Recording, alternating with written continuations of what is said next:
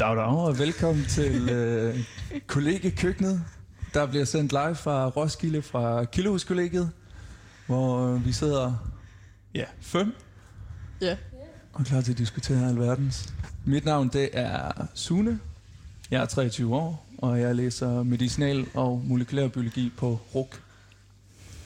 Yes. Jeg hedder Emilie. Jeg er 21, og øh, jeg øh, står i lære som øh, butiksvagter her i Roskilde. Ja, og jeg hedder Line, og jeg er 24 år, og jeg har lige startet kandidat på RUG i miljøplanlægning. Og mit navn er Linnea. Jeg er 23 år og læser miljøplanlægning og virksomhedsstudier på RUK. Øh, Jeg hedder Alexandra, jeg er 20 år gammel, og jeg læ- læser international humanistisk bachelor på også på RUG. Godt, godt. Jamen, øh, skal vi bare give os i kast med spørgsmålene? Ja.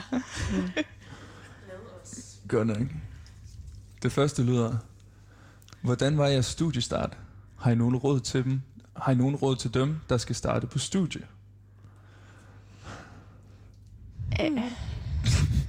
Hjælp. Nå, øh, min studiestart, den var, altså, hvis man lige tager intro-ugerne ud, så var det sådan meget stille og roligt. Lidt, øh, ikke alt det der druk. Øh, altså, det er selvfølgelig en overgang at gå fra gymnasiet til sabbatår til lige pludselig at få de der 50 sider til hver forelæsning. Øh, tag det stille og roligt, og lad være med at læse, altså gå for meget dybden med det. Det tager sindssygt mange, altså lang tid. Øhm, så ikke stress Så lad være med at gå for meget dybden med det. mm. med alle teksterne på en gang. Ja. Ja, perfekt. Jeg har jo haft en lidt anderledes studiestart, kan man sige, end så mange af andre. Jeg står i lære som i en butik, så jeg gik fra at, at arbejde øh, 10 timer om ugen til at arbejde de der 37-38 timer om ugen. Og, og det var også lige en, en omvæltning at gå fra hygge sig på et gymnasie til at, øh, til at bare arbejde derudad og lige pludselig være sådan lidt voksen, kan man sige. Jeg havde ikke så meget læsning og sådan noget, men det var, det var også anderledes. Men øh, det var bare at kaste sig ud i det, tror jeg. Bare give den gas og nyde det, fordi man skal bare suge til sig. Mm. Ja. Ja, yeah. jeg øh, tror, tror selv personligt, at jeg gik og, jeg gik og savnede. Og, og have noget struktur. Jeg har haft to sabbatår de sidste. Det var bare... Det var sådan lidt slyset, så... det, med, det med endelig at komme i gang, det var, øh, det var sgu herligt.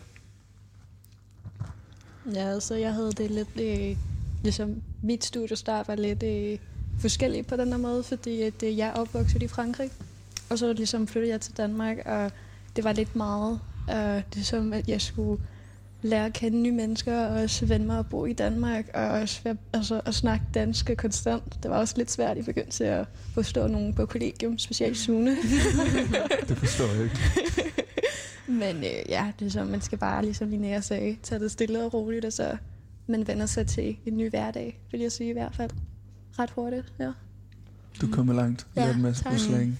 Ja, Og præcis. lytter til det, jeg sagde. Så, Ja. ja. så er du ligesom alle os andre nu. Ja, Yes. yes.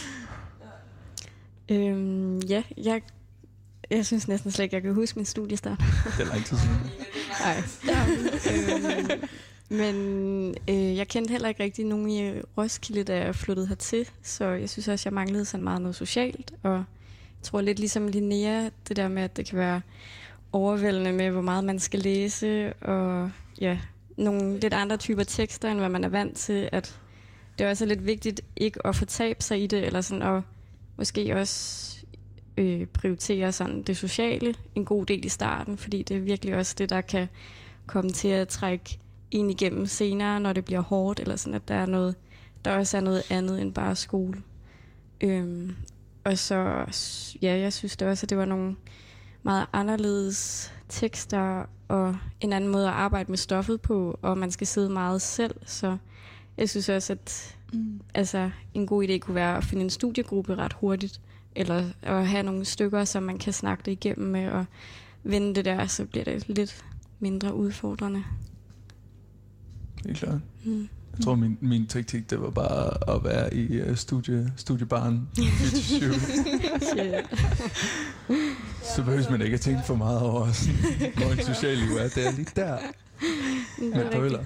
Ja. Mm. Og det tror jeg også for mange af, af jer, der har flyttet hertil i hvert fald, sådan inden for det sidste års tid, har det måske også hjulpet at, at bo på et kollegie, hvor Ja. de flere, altså vi studerer jo alle sammen på den ene eller den anden måde. Mm. Det har i hvert fald også hjulpet. Nu går I de fleste af jer ude på RUK, ikke? Og det, Nogen skal gris. øhm, og det, det tror jeg også har hjulpet på at, Ja. at sådan, Mm. komme godt ind i studiestarten. Ja. Jeg har i hvert fald godt kunne høre, sådan, Mm. at de har snakket om, hvordan der er at starte mm. på. RUK, og hvordan tingene ligesom fungerer.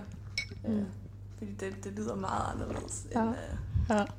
end hvad folk har været vant til. Mm. Mm. Det er det også, vil jeg sige. Specielt når man kommer fra udland, og så skal man vende sig til ligesom et nyt system, og også en ny måde at arbejde, og også gruppearbejde er også en stor del ude på RUK, så det var også en stor forandring for mig selv. Så det var også Mm. dejligt at vide, at også jeg boede ikke alene i en lejlighed i Roskilde, og ligesom jeg havde også andre unge mennesker i min kollegium, jeg kunne snakke med, og ja, Mm. det var også ligesom, det gjorde det også meget for mig, vil jeg sige, i Ja. hvert fald. Helt sikkert. Så bo på et kollegie. Det er det fedeste. Gør det, når. Det kan være, at man ikke kender nogen. Men, Det er øh, virkelig, Ja. ja. det er en god hjælp. Ja, Altså. helt klart. Mm. Og man kan, altså man kan jo snakke om alt. Både sådan, Mm. hvis man synes, studiet er hårdt, eller hvis man har nogle spørgsmål til, hvordan tingene fungerer. Så det er bare sindssygt godt, at man har nogen, man sådan kan læne sig op af på den ene eller anden måde. Mm. Ja. Det er også en god intro til en ny by, hvis man Ja. Ja. kommer fra Jylland eller noget andet, og bare ikke lige har et netværk eller sådan. Det, ja. Så får man også bare rigtig meget forærende ved at Mm. bo sammen med nogle andre Ja. hele hverdag. ja, det hjælper også rigtig meget. Mm. Og Mm. specielt når vi havde øh, det der madklub hver onsdag, hvor vi spiser sammen. Det Ja. har også ligesom i begyndelse, det var også lidt meget på den der måde, men det har også hjulpet at lære at kende jer på en bedre måde, og også føle sig lidt mere tilpas på den der måde, vil jeg sige i hvert fald. Mm. Mm. Ja. Og så til gengæld også super lækker mad. Ja. Ikke altid nok. Ja. Lækker. ud af, hvor meget folk spiser. Mm. Det Ja. lærer man efterhånden, når vi øh, laver mad til hinanden hver onsdag. Ja. Det er sgu meget hyggeligt. En vigtig del af kollegielivet. Finde ud af, hvor meget folk de spiser. Og man får måske også lavet nogle retter, man ikke plejer at lave. Ja. Ja. Altså, Mm. få udvidet sin øh, kulinariske aspekt, eller hvad man siger, Ja. aspekter.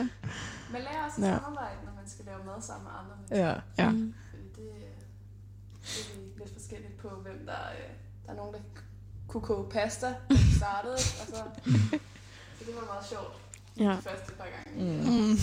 Ja. Det skal ikke være alt for kompliceret, det vi laver. Ja. Ja. I hvert fald.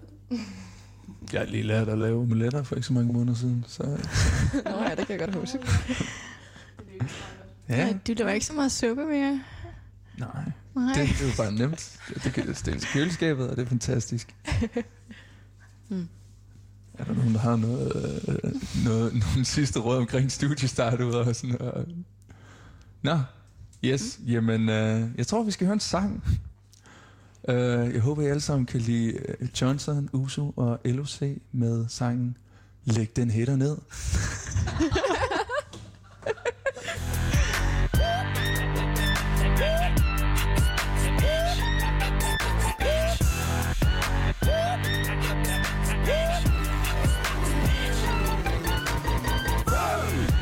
Johnson Udollertegn LC 8210 Johnson Udollertegn LC 8210 Har du set os, når vi går?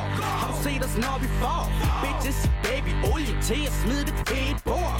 Men jeg elsker alt, elsker alt, hvad kan veksles med. Pænt sædler i trusen ved den venstre bag Sammen med LOC og Johnson, du kan kalde os bangers. Lever det første klasses pis, og vi kunne godt Og helst som booker på dig, og kast en tændstik Til et lille Tupac nummer, og unødvendigt Du sad beskyttet af mig, nu der pletter på mine bukser.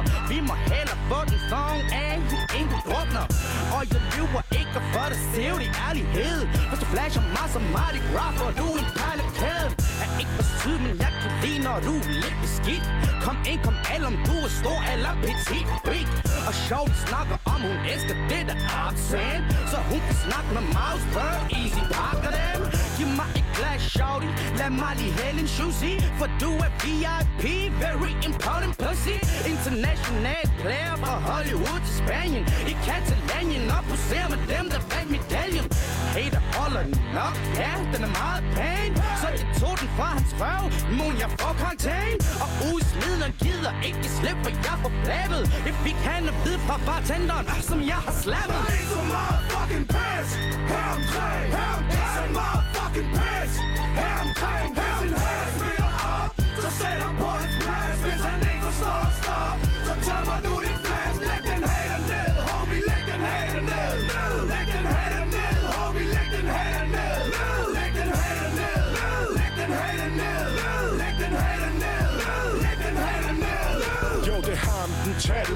tror, at din ansatte Med øjne helt matte. Der vil se det, før han tror på, at du kan det. Vis mig din seng, og jeg binder, bitch Ved ikke, hvor det ender, bitch Men lad os lave nu minder, bitch Ja, hvem fanden tror jeg egentlig, at jeg er? En bundskraber i Chuck Taylor, som råber af jer. Porcelæns kæppebærende bitches Som tror i pauser hobby er fucking fubu-tøj Tag og gro et par nosser. De vil ikke lukke mig ind på NASA. De siger kom igen en anden dag. Og når jeg gør, bliver det med et jernrør. En brænder der er endnu større. Hopper i slæden og kører. 180 i den forkerte. Nej, men det bliver det, fordi jeg siger det. Rykker et gear til, når jeg rammer Så skriger det, jeg er ubehagelig, usmagelig Og fucked up i hovedet. Hvad det for noget? Nej, det er ikke en ny stil, jeg har fået. Der er ikke så meget fucking pis Her omkring. Her omkring. Så meget fucking pis Her omkring. Her sin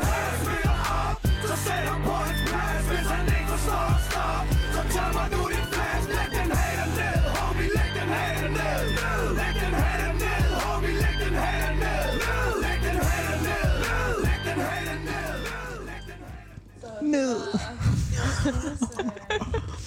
Yndlingssang for tiden. Kæft, en banger.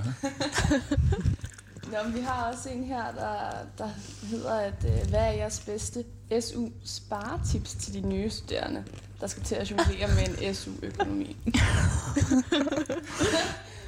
Lad være arbejde sort. Lad være arbejde. Nej, arbejde sort. Nå, ja. Lad være med at bare leve på din SU. arbejde. Få et arbejde. Få dine forældre til at sponsorere dig. Ej, Jeg tror, det er lidt forskelligt, hvordan vi, øh, ja. hvordan vi håndterer det, kan man sige. Der, mm. Altså, jeg har altid gjort meget brug af at, at lave en madplan, eller sådan noget, sådan prøve at holde nogenlunde styr på, hvad jeg har i mit køleskab, og hvad jeg har i fryseren, og sådan have nogenlunde overblik over det, fordi at ellers så har man hurtigt sådan tendens til bare at købe alt muligt mærkeligt. Det gjorde jeg i hvert fald i starten. Jeg havde så mange åndssvage ting, som jeg aldrig fik brugt og aldrig fik spist, og, og sådan noget. Det synes jeg, jeg er blevet bedre til i hvert fald Mm. med tiden.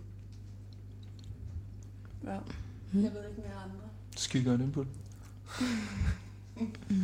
Jamen, øh, tag om bag superbrusen og find en god container, og så øh, shoppe mok. Yep. Ja, det har vi faktisk gjort. Koster ingenting. Det er faktisk ikke en joke. Nej, det er noget Sune og mig prøver ligesom... Øh, altså, vi har gjort det ret meget på den Så måde. Linnea var faktisk Ja. en del af det originale Ja. skraldegang. Så, Nå, okay, det var så Ja. ikke. Wow. Men ja, man kan godt spare nogle penge i hvert fald. Ja. Og bed dine, bed dine venner om øh, pdf'er til de forskellige bøger på studiet. Nå ja. Det er faktisk en god idé. Ja. Og Eller købe bøgerne brugt. Ja. Ja. Der er ofte øh, de der sider for studerende, der Mm. mm. sælger deres bøger videre. Ja. Mm. Laver også altid store portioner, når jeg laver mad. ja. Fryser ned. Ja. Gryderetter Mm. er ret gode. Altså, det kan man gøre billigt Mm. også. Og lave store portioner af. Mm. Og du kan altså sagtens leve på andet end pasta med ketchup. Ja. Ja. Mm. Fordi det, Det er du meget hurtigt træt af. Mm. ja. Enig. Det tror jeg altid. Nogen Mm. ja, Ja. lær at koge ris. Mm. Ja. Det er en god start. Ja. Eller hvad fanden, lad være med at købe tøj. Altså, jeg at have huller i alle mine sko i hvert fald. ja. Øhm, ja, det er også fedt. Det Ja. der er mange af os her, der i hvert fald Mm. gør. Gør en tur ud af det. Ja. Tager på sådan en genbrugstrip. Mm. Det er, Det er også meget hyggeligt at gøre. Mm. det er også miljøvenligt. Ja, Ja. det er rigtigt. Det elsker vi. Og det kan vi godt lide. Ja. Ja. Hvad kan man ellers lave filmaften? Lave det til lidt byen. ekstra hyggeligt, i stedet for at tage i biografen? ja. Eller købe lidt ekstra lækker mad ind, i stedet for at gå ud og spise på restaurant? Mm. Tag cyklen Mm. så meget som muligt. Yes. Mm-hmm. Lad være med at få en bil. det er dyrt. Mm. Men ja. Ja. Måske, det har vi ikke på RUG, men sig ind i sådan en, øh, ved KU har sådan en sportsklub, hvor de også får gode rabatter på Nå. forskellige undervisning i alt muligt sport. Ej, hvor fedt. Mm-hmm. Der er der også øh, der er der. Ja, det er rigtigt. Ja, Ja. de der, hvad er det, 8 kvadratmeter med nogle, noget udstyr. Nede i en kælder. Ja. Ligger Godt i en kælder. Nej, det gør der Ah, okay. faktisk. Det, er i, Det ligner en kælder. Ja, det gør der. Men det er i bygningen, jeg tror 46 eller sådan noget. Ja. Ja. Det var bare en fun fact. Mm. Fun fact. Til alle rukker Ja, derude. ja, præcis. Ja. Er der andre gode spartips, eller skal jeg læse den næste? Fik det næste spørgsmål. Ja, ja. Yes. Øhm, hvad er god Tinder-stil? øh, hvordan starter man bedst en samtale, og hvordan inviterer man bedst folk ud? Hold da op. Line, der har du jo erfaring. Ja. Ja, kom med nogle guldkorn. Øh, øh. Jamen, det ved jeg ikke helt. Er det, det er da ikke mig, der har mest erfaring, det er det. Jeg har ikke været på nogen Tinder dates til... Aldrig. Jeg har Jeg har været forsøgt. en gang eller Altså, sådan min noget. mor er med lige nu. Ah, Nej, god Tinder-stil, altså. Svar på de beskeder, der bliver skrevet. hmm. Det er fucking dårlig stil bare at Jeg ignorerer folk. ignorere Mm. folk, så kan man lige så godt lade være med at, Ja. Mm. at, at gøre det, altså. Ja. Du har også swipet personen af en grund. Ja, altså, I er jo præcis. blevet matchet, Mm. fordi I begge to har swipet. Det er jo ikke altid helt sandt. Man kan også bare sidde den der, hvor man sidder og laver den der Ja, lø, løber på, det- på det skærmen sådan det, med, med fingrene og bare... dårlig, Ja, det er så dårlig stil. Ikke? Og det føler jeg lidt, at der er nogle mennesker, der har mere tendens til end andre. Ja. Uden at dømme alle over en kamp, så er der nogen, der lige synes, det er lidt sjovt bare så... Mm. Mm. Og det kan man også godt diskutere. Altså, når man er på Tinder, hvad går I efter udseende, eller sådan, swiper I mere til højre, hvis de har bare overkrop, eller sådan, altså, det er, er det god stil at gå efter udseendet? Altså, jeg Sådan, synes, hvad gør I? Jeg synes generelt, Tinder er ret overfladisk. Ja. Fordi det Og går, fordi det går Newsflash. meget op, eller det ender med at gå meget op i udseende, fordi altså, hvor meget kan man nå at lære om en person ved at Mm. kigge på nogle billeder, Mm. og halvdelen af de personer, der er på Tinder, har ikke skrevet noget om dem selv. Altså der kan du bare se, hvor langt væk de er. Mm. Øhm, så, så jeg synes ikke, det er sådan en optimal dating-side. Mm. Altså, jeg ved, at der er nogen, der bruger det til at få et hurtigt knald eller et eller andet, men det er bare... Jeg synes i hvert fald, det godt kan være, være ret overfladisk. Mm. Dårlige knaller vel også noget. Dårlig knald er bedre end intet knald. Og Ja. Men det kommer vel også lidt an på, jeg har da også snakket med nogle veninder om, at det kommer an på, hvad man ligesom beslutter sig for, at det skal bruges til. Fordi det kan også bare hurtigt blive et tidsfordriv, hvor Mm. man ikke ender med at få set nogle af de mennesker, som man så egentlig har et match med. Mm. At sådan, når man Ja. så først har, hvis man vælger at installere det, så kan det være, at man også lige skal tænke over formålet, eller sådan, okay, så skal jeg også skal jeg sgu også invitere en ud, når jeg har fået i hvert fald 10 matches, eller Ja. et eller andet, så man sådan holder sig selv lidt op på, at der sker noget. Men det er også en god idé sådan at, at forventningsafstemme med dem, man ligesom får kontakt med. For det er meget forskelligt, mm. Mm. hvad folk ligesom Mm. regner med, Mm. der skal ske. det lyder næsten som en rukker, Emilie. Forventningsafstemning. Ja. Pisse. Mm. Men øh, det, det synes jeg i hvert fald, at man skal lige sådan få lidt styr på, hvad det er egentlig er, man vil. Og sådan, man kan godt fornemme, hvis der er en, der spørger, skal vi gå ud og gå en tur eller et eller andet, så lidt mere chilleren end hvad kommer det hjem til mig og min team, så har jeg en flaske rødvin klar. Det er sådan lidt, Mm. så kan man godt sådan for, for, forventningsafstemme lidt, Mm. føler jeg, for at få det meste ud af det. Jeg Helt sikkert. synes, det er et, uh, jeg kan ikke huske, om det var dig, Line, der fortalte mig sådan, de piger med, med bikinibilleder eller meget lidt tøj på, på første billede, dem, uh, dem skal du ikke tage ud det, det er en dårlig idé. Det kommer an på, hvad man vil jo. Det kommer meget an på, hvad man vil, men jeg tror, det var mere en sådan en uh, seriøs forhold kontekst. Mm. Det, ja, det, ja, jeg tænker, at folk viser, ja, afspejler lidt det, de mm, er interesseret i på en eller anden måde, ud fra billederne. Eller sådan. Godt Hvad viser de af sig selv? ja. Men øhm, der står også, øh, hvordan starter man bedst en samtale, og hvordan inviterer man bedst folk ud? Den fedeste gif. Ej, den der med en hund, der sidder og vinker eller sådan noget, den, jeg ved ikke, hvor mange gange jeg har fået sendt den. Det er, den er Re- faktisk lidt død, synes jeg. og godt reagerer folk på den så, eller hvad? Ja, nej, det er ikke... Uh... Man kan godt være sådan lidt kreativ, måske. Ja.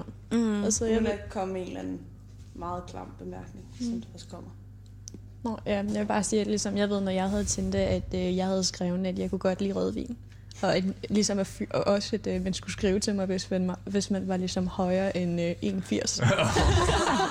så, øh, så, så fik jeg også besked af det, ligesom fyr, der ligesom havde dem der kriterier. Så det er Ja. også en god idé at skrive lidt på en sjov måde, hvad man godt lide, og hvad man leder efter, Ja. vil jeg sige i hvert fald. Altså, jeg har jo faktisk været sådan, at hvis jeg så, at en fyr havde skrevet, at han var 1,75, så røg den direkte til venstre. Ja. Uh. ja. Der var jeg sgu lidt overfladisk i starten. Jeg har udbredt horisonten nu. Nå, Men uh, Stort. ja, så det har ændret sig. ja, jeg er blevet mere uh, Mm. tilpas med mig selv, skal man ikke sige det? Ja, sådan? jo, jo. Jo, men, uh, men det er jo ikke alle andre, der har det på samme måde. Så kommer man på en Tinder-date, og så glor folk på en, som om man er... Ja. Men uh, sådan er det. Den jo. Det er det jo. Men Ja. det er ikke, at det er meget overfladisk. Ja. Mm. Det går over ved udseende Mm. ret hurtigt. ja. Ja, det bedste er også bare altid at gå ud efter, altså hvis de har en, en beskrivelse eller en bio, som man siger, så, så er det vel også det, man går ud efter. Det, det er svært at starte et eller andet ud fra, at der er et billede af dem, øh, eller sådan, åh, de mennesker, der har det samme, det samme ansigtsudtryk, altså sådan det samme Mm. smil, hvor de bare kører. Det bliver scary. det, det, må jeg sige. Det må jeg sige. Der bliver, der, åh, der bliver hyldet lidt ud af den. Så man skal variere lidt i Ja, ja. sin Ja. poses, eller hvad? Ja. Mm.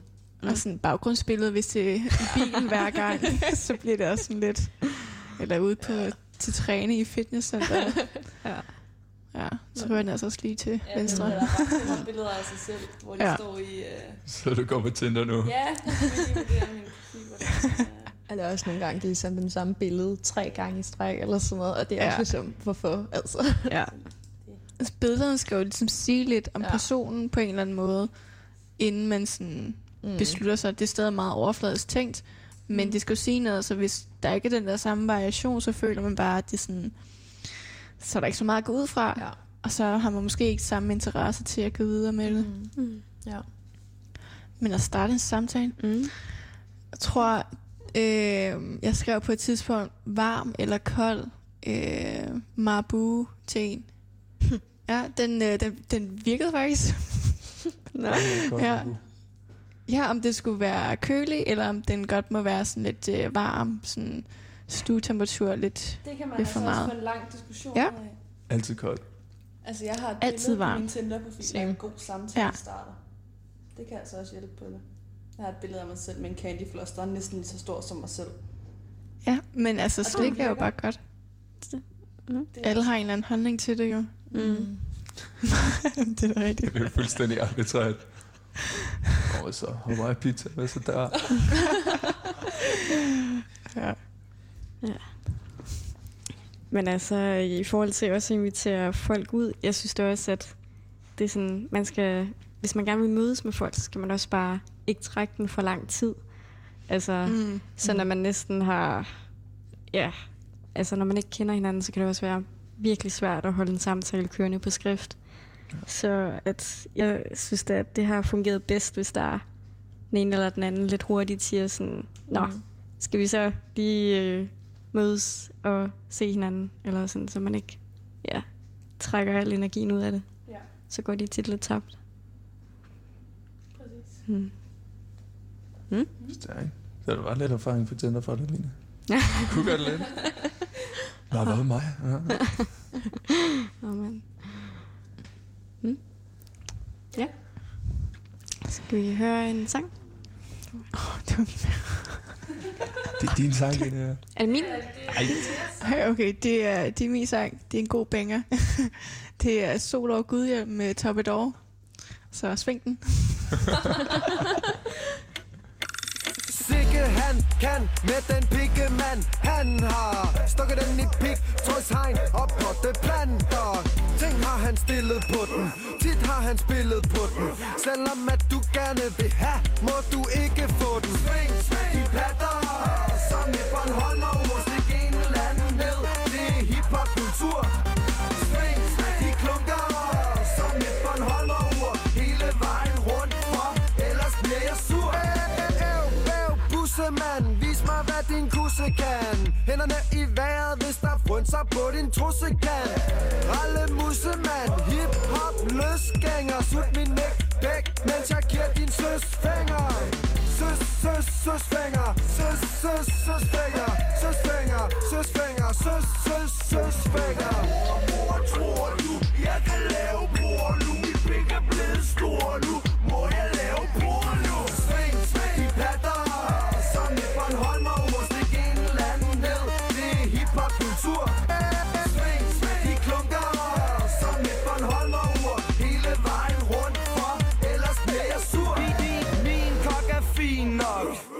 kan nå rundt om din blok Som en vinstok og spirer Så når du vågner op Og babber på din fliseurt Ude på terrassen kan du lukke noget skide Så du kigger ud, kigger tilbage igen. Det syn der mødt dit blik Var et hav af små pikkemænd Pikkemænd, Pokémon, Pocahontas Pikkemænd, Pokémon, Piggy-Hontas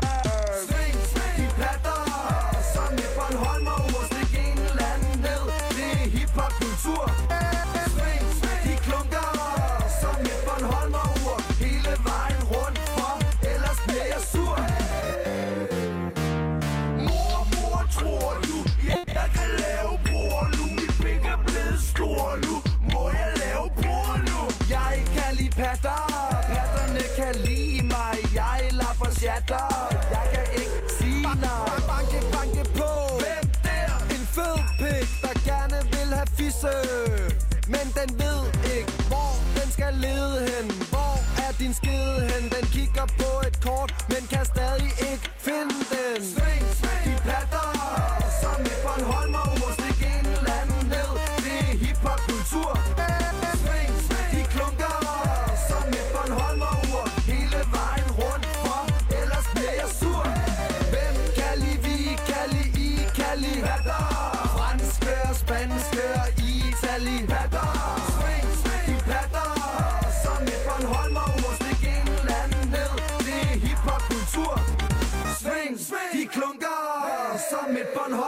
Bornholm og ur Hele vejen rundt for Ellers bliver jeg sur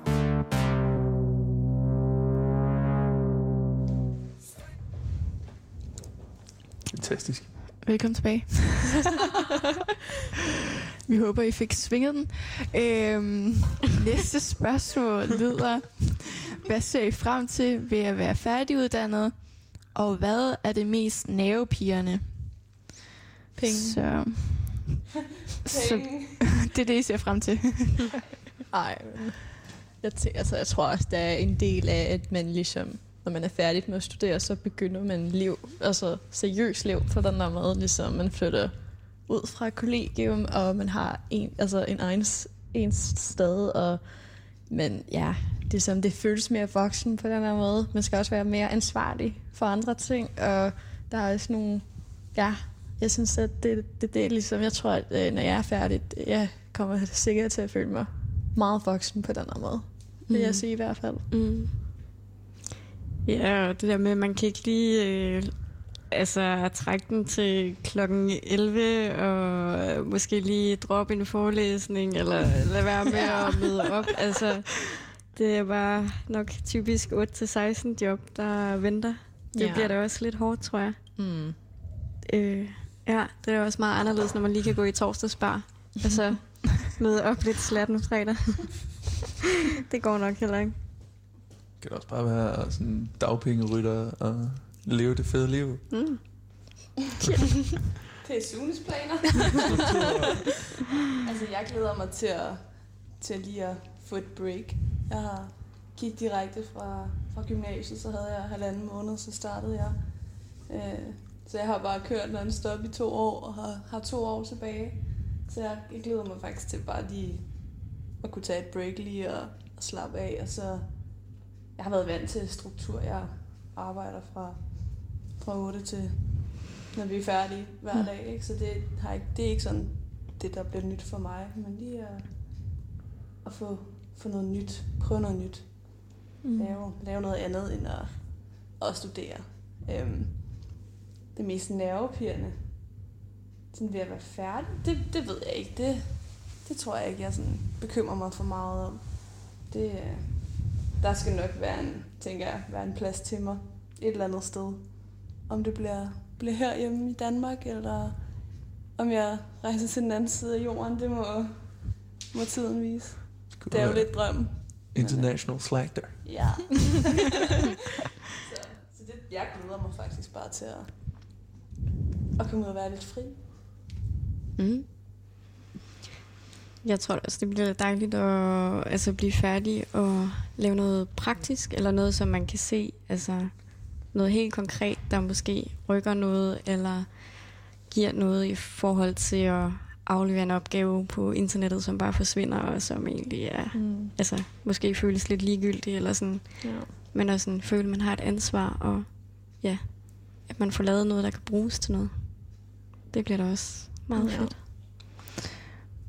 Sådan rigtig, hvad skulle det være, når du bliver stor? oh, ja, altså, ud fra min linje, jeg skal bare ind i Big Pharma og tjene uh, big bucks, altså. Ej. Og jeg tror godt nok også, jeg får, jeg får brug for en, uh, en pause, eller et eller andet. Eller, jeg tager så godt nok også en pause med en bachelorkandidaten, men flere pauser.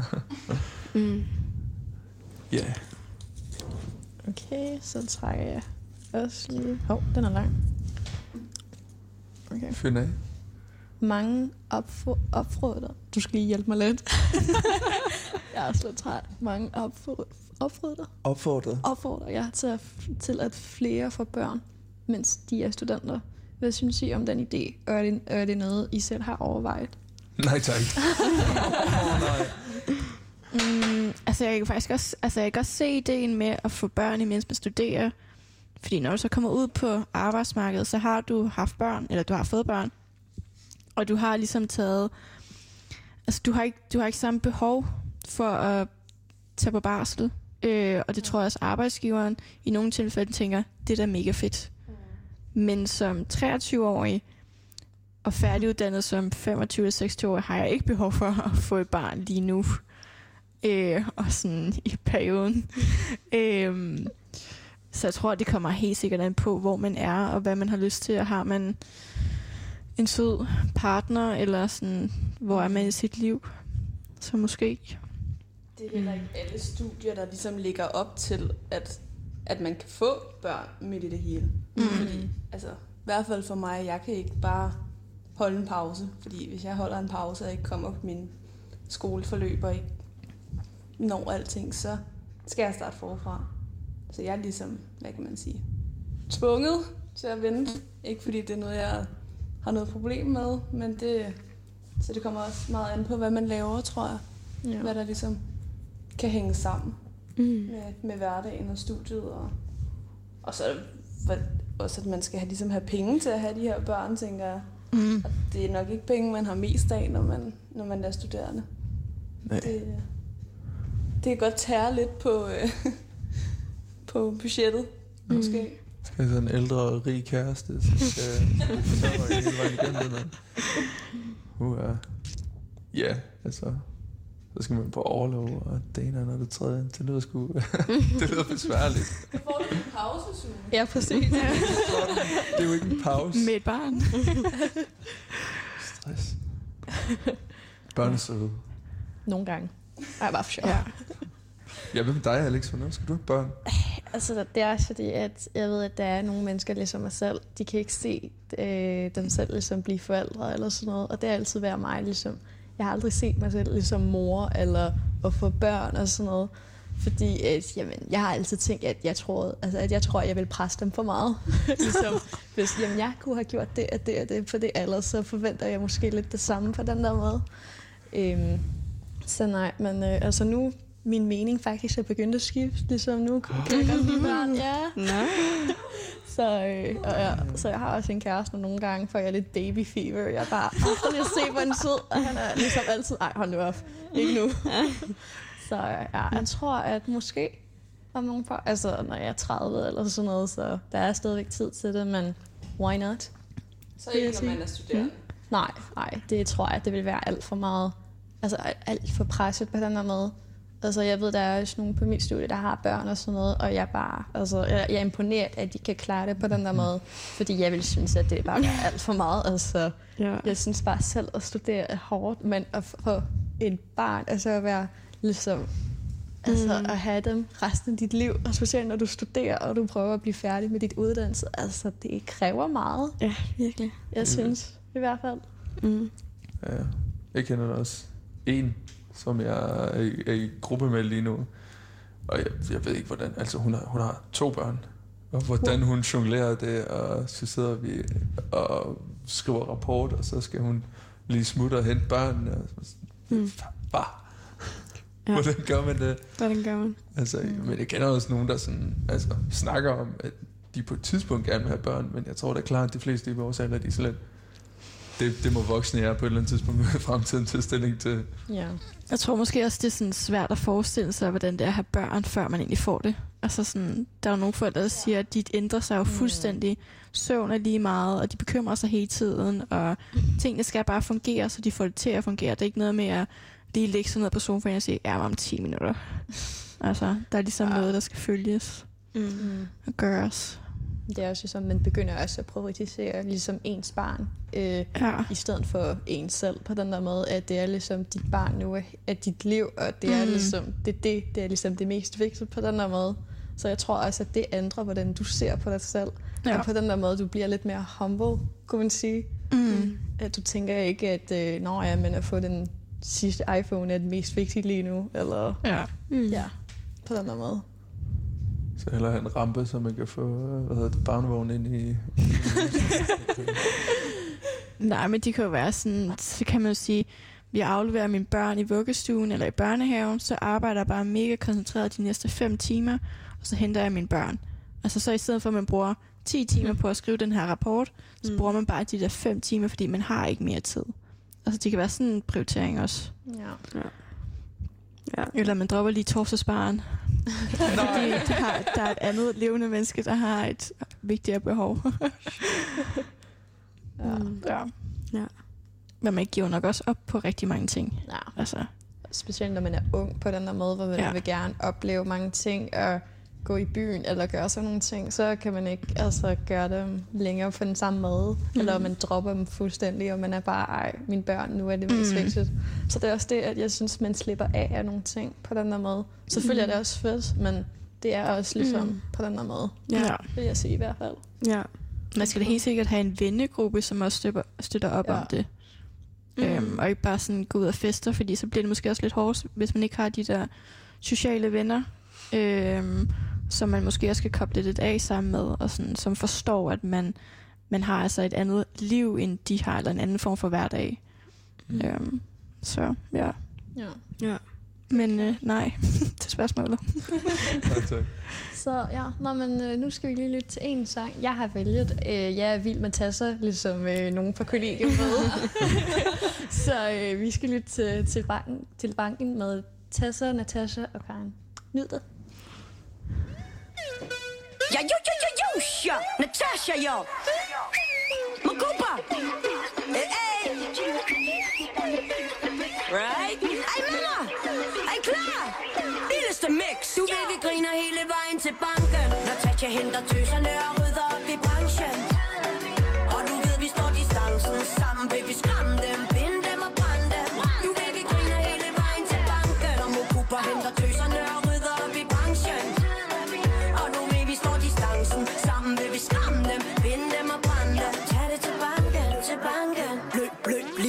skynd dig, skynd dig Fælden klapper, tiden er knap. Stilen er slap, du lyder af pap, har ingen snak. Tasha nakker dig med rocker, sjælen flakker Pladen hakker, facaden den krakker Når dit crew bakker væk fra dig. Kommet i gamet, sat pigerne fra Vestheim på kortet. Tager hele DK med mig nu over tager prinsesserne slottet. Nu er det på tide, fyrene backer over Folk kæfter sig godt ud. Klubben koger det sikkert, det kun er på grund af Tesla, der proppet. Giver den gas, ja, op med hovedet. Nu tager vi Danmark tilbage. Hver gang jeg lægger min linje, husker jeg alt, hvad du sagde samler tøserne, fucker med hele branchen. De falder af, når vi vender op og ned på balancen. Kæmpe smil på, når jeg logger ind på min netbank. Flere kilo, end du nogensinde får på din vækstang Giv mig to chancer, jeg dræber det begge gange. Sjæl billeder, flækram Du ved vi griner hele vejen til banken. Når Tatja henter tøserne og rydder op i branchen.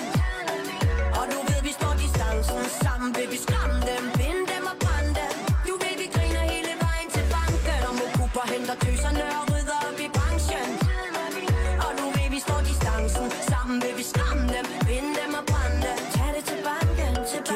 Ingenting Andet end musikken Og de sukker for mit swing. De bukker for lyrikken Og for suset af min ving. De iler til butikken For mit yang og mit yang Mystikken drager dem ind Når pigerne på for pind Jo, jo, vi drukner dem i rim. Mange farver deres sind Og lad dem tørre i vinden Imens vi sover længe. Og til de få der ikke kan hænge Når tøserne kommer. Fuck jeres penge I betyder ingenting. For mig Ilden er tændt, så kald din agent. 200 timer, jo vi bitches der på tændt. Jeg står på skuldrene af kvinder. Stolt af mine veninder dem som ikke anerkender, se min fuckfinger. Været i det her game, siden jeg var lille pige? Kald mig OG, it's so good to me, yo. Har set knæk det, det Mikrofon slet det, husk det fra hjertet, det er ægte. Du ved vi griner hele vejen til banken. Når Tasha henter tøserne og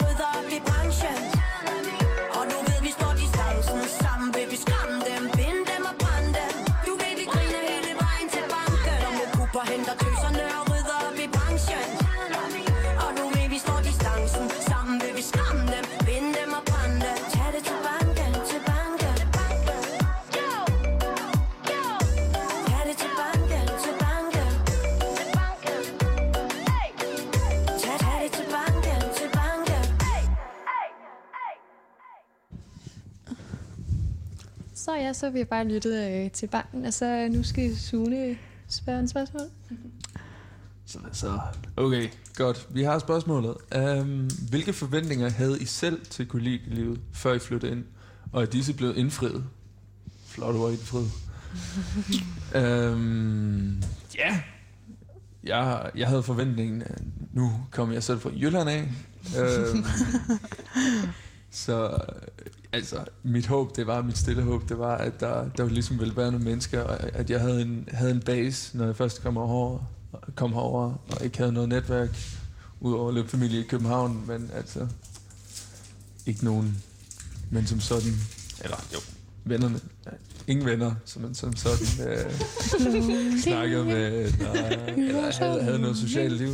Altså, der var selvfølgelig heldigvis introperioden, hvor man også lærte en masse at kende, men øh, hele min forhåbning om, at der ligesom var nogle mennesker, og der var et, øh, en base og et øh, lille miljø, hvor man kunne ses med nogen til hverdagen og hygge og, og se nogle film sammen med, og bare tage det stille og roligt. Den synes jeg personligt er, er indfriet. Og jeg ved godt, det ikke er alle kollegaer, der er sådan, og nogle steder, der er det meget, meget opdelt, og der siger måske lige hej ind i køkkenet, men i hvert fald for mit vedkommende at, at være her, det har været det har nok været et af de bedste steder, jeg kunne lande. Åh. Ej, hvor er du sød. Jeg er sød. Nogle gange. altså, jeg synes, det er mega fedt, og tænker da også at bo i noget bofællesskab, når jeg flytter ud, eller noget kollektiv, fordi at flytte i en lejlighed med altså sig selv, det bliver Ja. dødssygt. Det bliver også så meget hurtigt til, at der er sådan er mennesker omkring. Ja, præcis. Mm. Det var lidt grænseoverskridende i starten, at, Mm. mm. at der var mennesker konstant, ikke? Men nu er det bare sådan, nu er det bare normalt. Mm. Altså, Ja. Det ville være underligt ikke at have mennesker omkring sig Mm. hele tiden. Mm. Det er bare nogle mennesker, man skal lære at kende først. Og så Mm. Ja. derefter, så er det jo, det er jo meget afslappende. Ellers kan man altid gå ind på sit eget værelse Mm. og lukke døren, hvis det er det, man har brug for. Jeg er fandme glad for, at jeg ikke deler toilet med nogen af jer. Ja, mest, for, mest for jeres skyld, Ja. men også bare at sidde der stener og browse nogle memes. Mm. Det er altså faktisk ikke så slemt. Det har jeg gjort. Vi Det havde ikke så let. tre fælles toiletter og tre bade. De var slet ikke særlig slemt overhovedet. Jeg tror, Altså- det på personerne. Mm. Okay, vi havde en, som ikke gik på toilettet sådan... Altså, lavede nummer to i et halvt år. Nej. Han havde det også lidt Wow. ondt til sidst, men han, han kunne simpelthen ikke...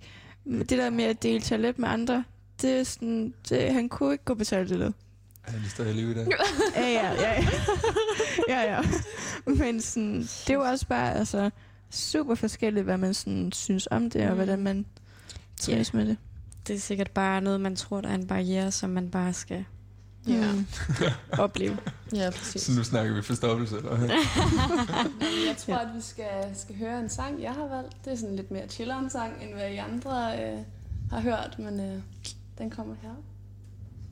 Oh, you never smoked this much before we met. Light up, light up another cigarette.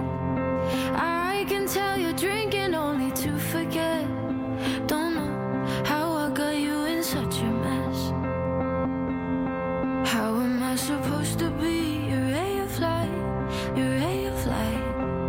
get dark sometimes. Does it pass you by? I should be your ray of light, your ray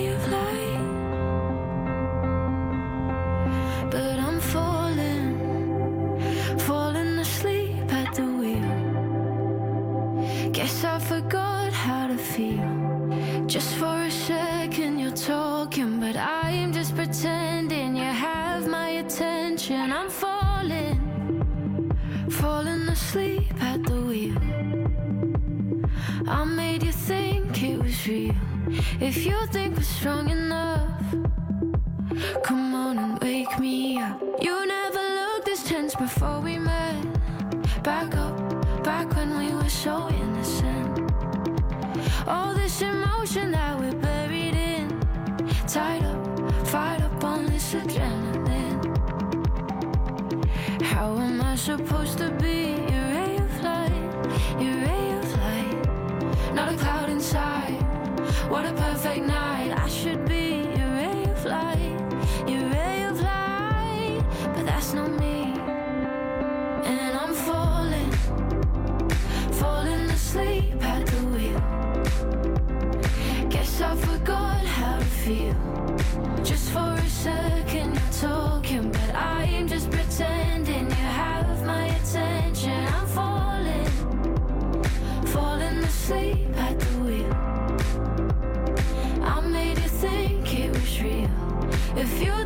strong enough, come on and wake me up, wake me up.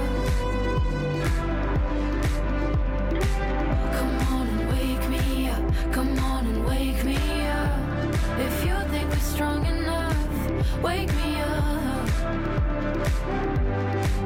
And I'm falling, falling asleep at the wheel. Guess I forgot how to feel.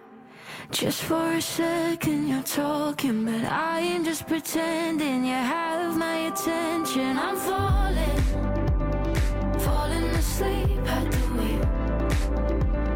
I made you think it was real.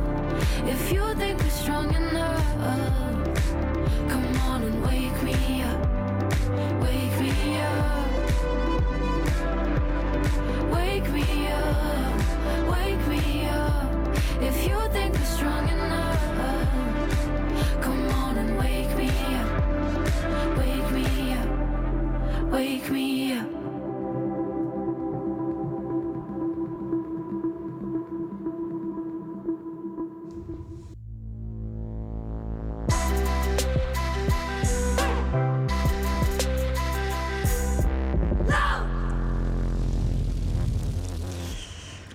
Hvad så, Roskilde? Er I der? Vi sender, hvad hedder det, kollegekøkkenet live fra Kildehus, kollegiet i Roskilde. Velkommen tilbage fra nyhederne. Jeg håber, I lige har fået jer en god lille stenepause, for nu skal vi videre, så skal I spidse øre. Uh, mit navn, det er Sune. Mit uh, spirit animal, det er de to køer, jeg plejede at løbe forbi, uh, uh, i, um, da jeg boede hjemme i Søften. Og hvem er du? Altså, er der en grund til det, Sune? Om der er en grund? Nå, men det, jeg blev bare super gode venner med de to køer. Jeg løb altid forbi dem. De, var, de stod bare, lå bare altid og chillede. Så øh, jeg bondede bare ligesom naturligt med dem, fordi de kølede af så hårdt. Ja, jeg er Emilie. Jeg er mit spirit animal. Jeg føler lidt, det er sådan en doven labrador, der godt kan lide at spise snacks. Ja. Det er nok mig. Øh, ja, jeg hedder Line, øhm, og jeg tror lidt det samme som Emilie. Jeg tror, det skulle være en panda, måske. De ser bare ud til at have det så godt altid, og ja, ser virkelig hyggeligt ud. De hygger. De tager det stille og roligt. Ja. Mit navn er øh, Linnea. Øh, mit spirit animal, det, det er jo ikke et dyr, men det er en indjørning. Øh, de er bare så flotte. Øh, og jeg tænker på glimmer og fede farver og lyserød, og emojien er bare fantastisk. Du kan bruge det i alle situationer, så ja, det er min. Mit navn er Alexandra, og jeg tror, at min spirit animal er en gravhund. Fordi øh, jamen, jeg elsker dem, og jeg synes, de bare er så søde. Og altså bare nuttet på den her måde. Og det synes jeg også. Ej, bare for sjov, men... øh, Du er bare sød og nuttet. ja, præcis. Og har meget korte ben. Ja, altså. Ja. Så ja. Ja, vi skal ikke shame nogen på National Radio. Nå, men jeg har, har fundet sådan et øh, meget relevant spørgsmål, føler jeg. Øhm, Sofie Linde satte til Zulu Comedy Gala fokus på sexisme i mediebranchen. Herunder lønforskel mellem mænd og kvinder, hvor kvinder generelt tjener mindre end mænd. Er lønforskellene mellem mænd og kvinder noget, der fylder i jeres overvejelser i forhold til, at I snart skal ud på arbejdsmarkedet? Så kommer jeg jo til at tjene en masse. Altså. Er det noget, I tænker over? Altså, jeg ved, at ligesom, min skyld, jeg, tj- altså, jeg tænker ikke så meget på det, men øh, nu når ligesom du har nævnt det, jo, det er også, altså, det er også ret vildt at tænke på, at øh, jeg kommer til at tjene ikke så mange penge, bare fordi jeg er født ligesom en pige, altså, mm. det er lidt ligesom weird på den der måde, Ja, bare på grund af min køn, er på den der måde det er helt skørt. Øhm, ja, jeg tror, normalt tænker jeg heller ikke over det, og det viser måske, hvor stort et problem det egentlig er. Eller sådan, fordi det er virkelig noget, man bare tager... Ja, som jeg tror, der er mange, der ikke tænker over. Øhm, og det er da helt underligt. Og vi havde sådan en præsentation af en, der var færdiguddannet her den anden dag, som kom og fortalte lidt om, hvordan det var at starte i et nyt job. Og altså, han havde også fået fat i det job, fordi der var en, der gik på barsel, eller sådan, hvor vi også kom til at snakke om, sådan om altså, at der, det er også sådan lidt en fordel, som de fleste mænd har, eller jeg ved ikke. Det er da også, ja, en forskel i hvert fald, Mm. som også spiller ind på karriere og karrieremuligheder. Mm, jeg tror ligesom jeg andre, jeg ikke sådan personligt selv tænker på det. Jeg vil bare gerne have et arbejde til at starte med. Jeg tror da også, når man finder ud af, at man laver lige så meget som sine mandlige kollegaer, man har samme færdigheder, man præsterer ligesom de gør, at man så også tænker, Nå, får vi så egentlig også samme løn? Og jeg synes også generelt, det er en sindssygt vigtig diskussion, men for mig personligt, så er det måske ikke lige det, jeg tænker på lige sådan nu og her Mm. med at, sådan, at tjene penge, at det skal være lige. Og det burde man jo nok ja. hele vejen igennem. Ja. Ja. Men jeg tror bare heller ikke, miljøplanlægning, jeg tror ikke, der er ikke samme sådan diskussion af det omkring ligeløn. Jeg synes altid, det er inden for bestemte erhverv eller bestemte stillinger, at man diskuterer, at kvinder og mænd ikke får det samme. Eller det ved jeg ikke. Ja. Det er vel heller ikke noget, som vi indtil videre... Nu skal jeg ikke sige noget. Det er mig, der er manden her. um, har oplevet så meget, fordi vi har jo alle sammen bare haft øh, ungdomsjob, og det ved jeg ikke, da jeg var svømmetræner, så tror jeg det i hvert fald, vi alle sammen tjente det samme. Mm. Så, så der, ja, der går vel først noget tid ind i vores professionelle karriere, hvor mm. man kommer til at opleve sådan noget. Og øhm, det har vel også noget at gøre med, hvem der får mulighederne, eller det ved jeg ikke, men har man sammenstilling, så tjener man vel forhåbentlig det samme, men så er der jo bare nogle forskellige Ja, mm. hvem, hvem der... Åh oh, nej. Nej, Altså.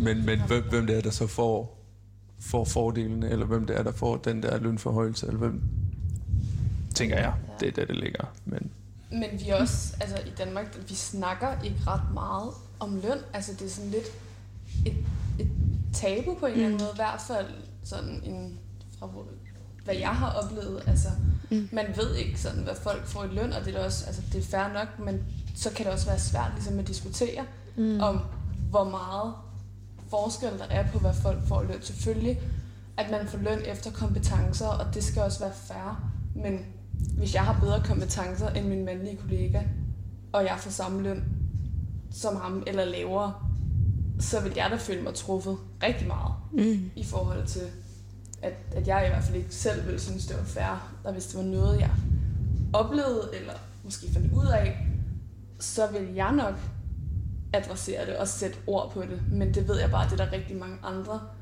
der måske er lidt sådan konfliktsky, eller er sådan lidt, åh oh, nej, kan det koste mig mit job, hvis jeg begynder at, at sige, Mm. mm. hvorfor får jeg ikke det samme som mine venlige kollegaer? Mm. Og det er jo også en problematik. Præcis. Mm. Altså, Men jeg kunne da også forestille mig, at der også er mange, der kunne altså, blive i tvivl, hvis man har en, som man ellers synes, man er lige kompetent med, men Mm. som man så får at vide for mere løn end en selv, at så tror jeg også, der vil være mange, der er svært ved at gå til en leder med det, fordi at man nok kommer til at betvivle sig selv, eller altså, Ja. det, ja, man, hvad, hvad, har man, hvad har man lov til? Hvad har man ret til? ja, ja, og er det fordi, der er en grund til det? Altså er det fordi, man så alligevel ikke var så dygtig, som man troede, eller, Mm. ja. Men ja. Det, er, det er en interessant diskussion, øh, synes jeg. Mm. det er også noget, der ikke bliver diskuteret nok. Mm. Øhm, og jeg håber også, ud fra det, som, som Sofie Linde ligesom har lagt fokus på, at det er noget, der bliver snakket om, fordi det gør der faktisk ikke nu. Det er slet ikke det, folk går og snakker om. De snakker om, at øh, hvem er ham, der har krænket hende, og hvem er det, der ikke får lige løn, og bla bla bla. Men der bliver slet ikke snakket om, hvad problemerne egentlig er. Øh, og det håber jeg, at, at det kommer til at ske, fordi det, Mm. det er mega vigtigt, men det er som om, at folk bare fokuserer på alt muligt andet. Mm. Om at det er troværdigt og, og så videre. Altså, jeg ved det fra min mor af, at hun sådan, vi har snakket om det der med, at hun er mega god til sit job, ligesom sine mandlige kollegaer. Hun er den eneste kvinde i sin afdeling. Vi har snakket om i de sidste, jeg ved ikke, siden jeg blev født, at hun ikke har fået samme løn som dem. Og hun er altid sådan et, nå ja, men okay, og jeg har lige fået ny chef, og det ene og det andet. Hun får aldrig sådan rigtig taget sig sammen, fordi det kan også bare være lige meget. Eller hun skal snart på pension, eller Mm. sådan, og det er jo ikke sådan, det burde være. Nej, det er ærgerligt. Jeg så også øh, øh, en kort artikel med, at øh, kvinder betalte mere i banklån i gennemsnit, eller sådan noget. Ja. Ej, var det latterligt. nærmest 6 6.000, tror jeg. Øh, nu kan jeg ikke lige huske, hvor tidsperioden var, men det er da også helt vildt skørt, hvor, hvor der også blev diskuteret nogle grunde, om det bare var fordi, at bankrådgiverne også altså, sætter en pris efter kønnet, eller var også nogen, der foreslog, at kvinder måske bare godtog lidt mere den første pris, og ikke var lige så sådan, havde så meget at gå på mod som mænd, og prøvede at diskutere det, eller få prisen ned, men det er da godt nok også helt mærkeligt, at Mm. der er forskel i sådan noget. Ja. Det er ikke okay. altså. Nå, så skal vi høre den næste sang. Øh, og det er med Infernal, og det er fordi, den også er blevet spillet et par gange her på kollegiet. People tell me I'm far too obsessed, but they don't understand how it feels to be me. And I won't be told by others what I shouldn't like. I just feel right when I let myself go. It can fill me with pride and excitement inside. Such a thrill to be filled with the joy and delight. How could everyone not feel the same?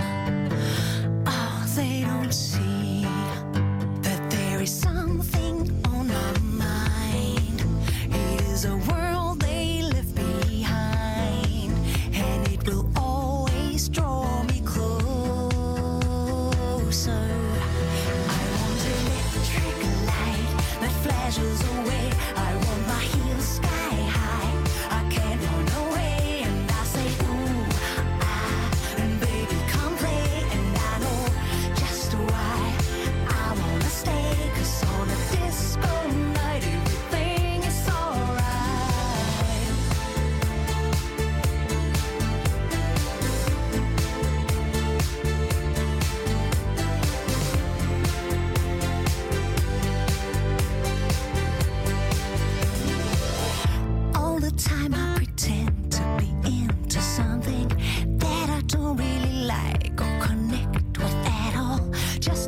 someone's credible mind.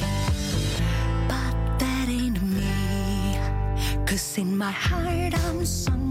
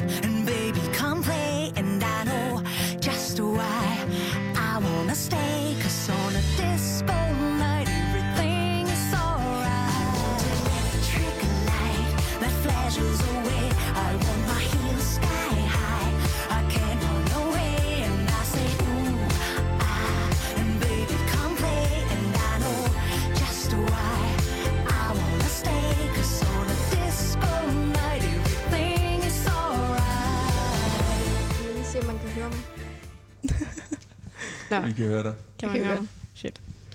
Yes. Nå, næste spørgsmål.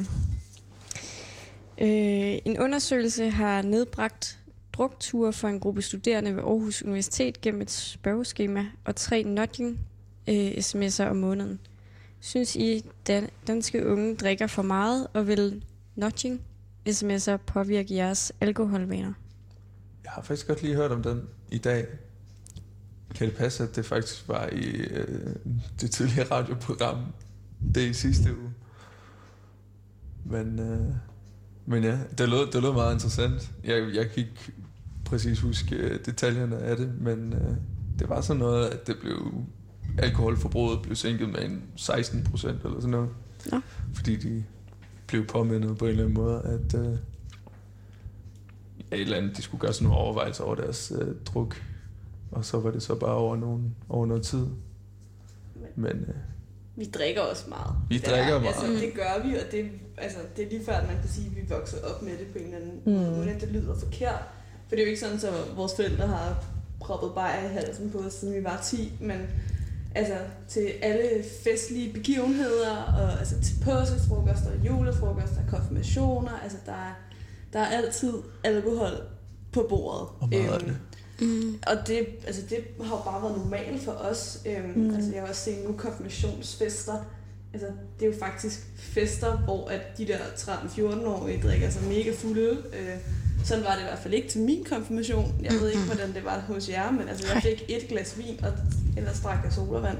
Mm. Øhm, og det, det er bare, altså, vi, vi er bare vokset op med det. Altså jeg har, har, har nogle venner, der ikke er danske, og de er sådan, drikker I fra ja 14, og så, altså, det er bare normalt. Mm. Øh, og det er jo også, altså, vi er jo også, jeg ved ikke om i verden, men i hvert fald i Europa, nogle af de unge, der drikker mest.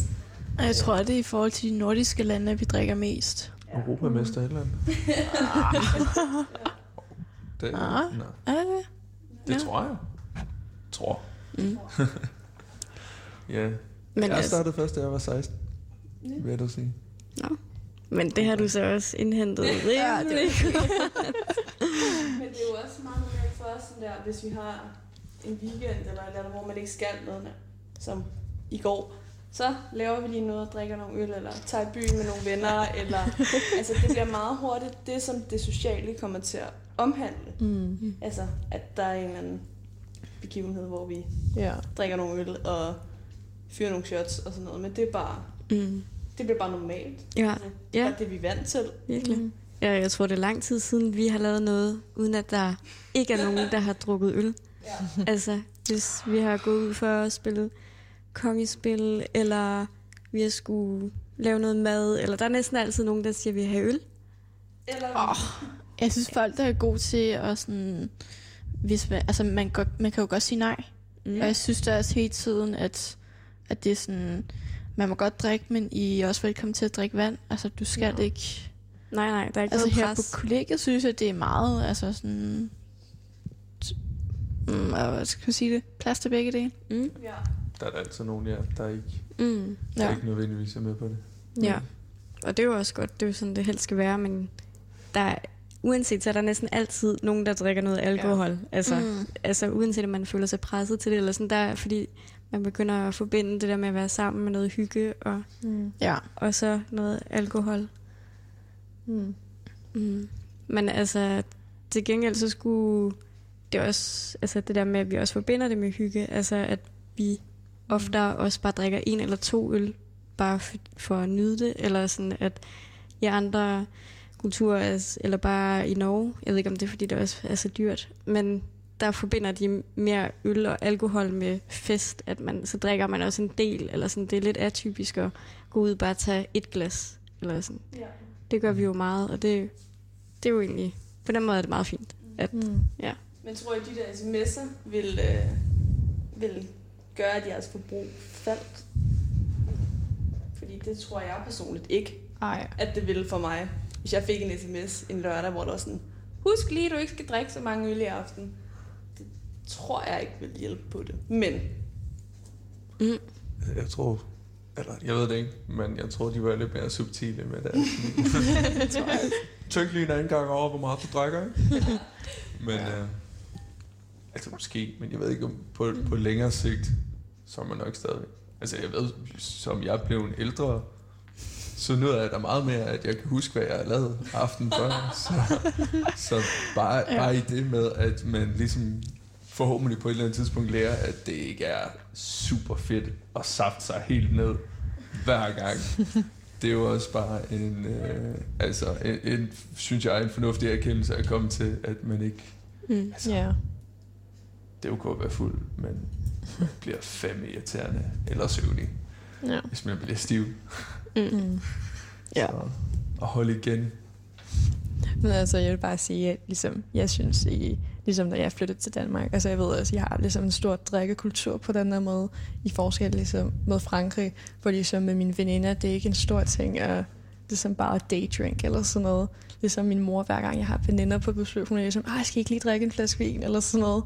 Men det er bare, det er ikke en ting på den der måde. Det er mere, at hvis man drikker, det er også lidt mere til at nyde det, og selvfølgelig er det også nogle gange til, at vi skal bare drikke, fordi vi vil gerne være stiv i aften. Men jeg vil også sige fleste tider, at det er bare, at vi drikker lidt, og så holder vi op med det på den der måde.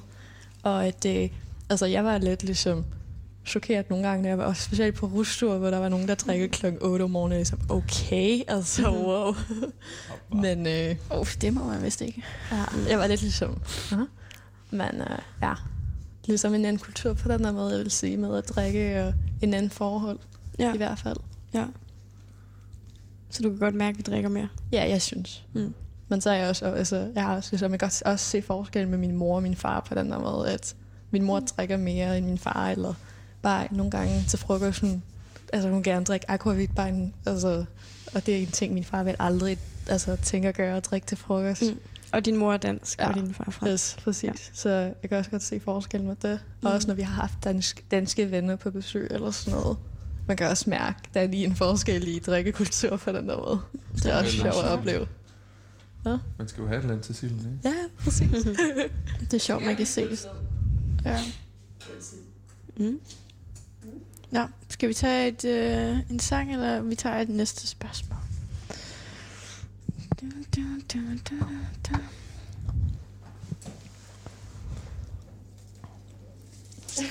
ja, det var ikke lige... Øh... Uh, den er super relevant. Øh, hvilke fordomme er der om jeres universitet? Uh. Så, og synes I, de holder vand? Den er jo sindssygt relevant for os rukker lige nu, synes jeg. Puh, øh, Ja. Skal vi gå til den? Ja. Jamen, øh, hvilke fordomme er der ikke om ruk? ja. Uh, ja, det, det er da noget, man møder, når man vælger at gå på, øh, ja, gå på sådan et universitet. Det er jo altid bare den der, nå, så sidder I i en rundkreds og snakker om følelser. Og sandt, det gør vi også. altså, hvad hedder det? Følelse, hvad fanden er det, den hedder? Forventningsafstemning. Forventningsafstemning, men også følerunder Ja. er også en ting. så, så det holder der nogle gange med, men der er også... Altså, RUK skal lige køres igennem øh, hele mediemøllen, i hvert fald en gang om året. Ja. Og, Mm. hvor man sådan, ah, Ja. Come on. Men det er jo også en anderledes måde at, at blive uddannet på. Altså også inden for universiteter. Vi er jo alle sammen, eller alle undtagen dig, Emilie, som er slagter. Men øh, vi læser jo tofags bachelor, så vi bliver ikke, vi bliver ikke lige så specialiseret i et specifikt noget. Vi, vi kører noget lidt mere tværfagligt, tværfagligt Mm. og skriver ofte projekter sammen med folk, der også læser noget andet end os selv. Måske stadigvæk inden for naturvidenskab, samfundsvidenskab, humaniora osv. Men der læser noget andet, så vi er lidt mere brede, hvad angår vores faglighed. Mm. Jeg tror, at det, der sådan har gjort mig nok ikke mest irriteret, men det jeg sådan... Jo, jeg nok er blevet lidt sur over, det er fordom om, at... Jeg ved ikke, om det er en fordom, men folk siger, at der er rigtig mange, der forlader RUK, fordi de bliver udfordret nok, eller øhm, ja, at det akademiske bare ikke er godt nok. Hvoraf der er der også sindssygt mange, der forlader CBS og KU for mm. at læse på en anden uddannelsessted. Netop også RUK. Øhm, og det kan man godt blive sådan, ja, men RUK kan jo ikke tilbyde alt, så dem, der forlader, er jo ikke altid, fordi de bliver udfordret, men fordi at sådan noget som KU eller CBS, de nu har en anden form for specialisering. RUK kan jo ikke have alle specialiseringer i hele Danmark. Mm. Mm. Så Mm. og det synes jeg bare er sådan lidt misforstået. Ja. Og der er også fordi, der er mange internationaler, der studerer på RUK. Ligesom, det kan jeg også selv opleve, at der er mange, der har slet ikke noget forhold til Danmark, eller, men de vælger bare at komme og studere til Danmark. Så der er også nogen, der vil gerne ligesom, tage tilbage til deres land og studere der. Så det er også det, man skal også tænke sig om, at RUK har også den der, altså lidt en stærke internationale commu- community på den der Mm. måde, at jamen, der er også nogle mennesker, der får noget RUK, fordi de vil gerne prøve noget nyt, eller fordi de har oplevet det, det, det de vil ligesom opleve. Og ja, det er også det, jeg synes, mm. det er også vigtigt at huske på den her måde. Helt sikkert. Ja. Ja, og i forhold til det der med at søge udfordringer, og sådan at, altså i forhold til niveauet, der tænker jeg også, eller det er rigtigt, at der også er nogen, som bare er sådan free riders og bare læner sig tilbage i gruppearbejdet, måske særligt på bacheloren. Øhm, så det findes der helt sikkert, men jeg synes også, at, og sådan tror jeg, det er på alle universiteter, at niveauet sætter man også ligesom selv, eller sådan, man sætter sine egne standarder, eller sådan, så det, altså uddannelsens kvalitet kommer, altså den afhænger af, hvad man selv lægger i den, Mm. og hvad man selv gør for Ja. ja. at øge den, eller ikke at, ja, ikke at gøre det så ambitiøst, mm. men det tror jeg ikke er noget, der ligger bare på RUK, men ja, det er desværre, det kommer nok lidt af den der gruppekultur, hvor at, ja, man tænker, at det ikke er lige så seriøst, fordi man er flere mennesker, der arbejder sammen, men ja, det synes jeg da i hvert fald er Mm. helt ved siden af. Ja. Øhm, ja. Ja, jeg synes da, at gruppearbejdet, at ja, i forhold til gymnasiet, hvor det var meget selvstændigt, at de projekter, som jeg har skrevet nu, at de har da haft en helt anden kvalitet, og altså virkelig været meget mere kvalificeret, end hvad jeg nogensinde selv ville kunne skrive som enmandsperson. Mm. Øhm, ja, så jeg synes, mm. det, det er ærgerligt, hvis man ser gruppearbejde som en svaghed, eller sådan og tænker, at det er noget, hvor man bare lænder sig tilbage, fordi det er godt nok svært at få et helt projekt til at hænge sammen i faglighed og socialt. Nå, skal vi høre den næste sang? Er det dig, Sune, der præsenterer? Det kan jeg da godt gøre. gøre. Nu skal vi høre Hooked on a Feeling. Værsgo alene tilbage og Hooka Chaka. Wow. I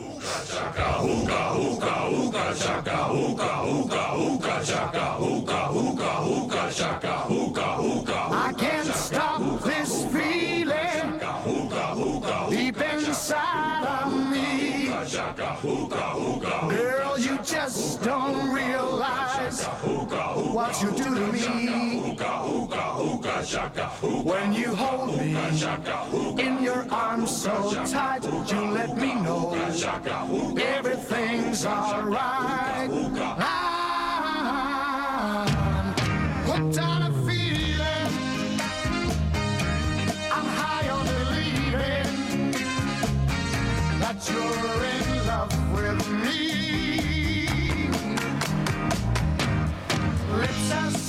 sweet as candy. Its taste is on my mind.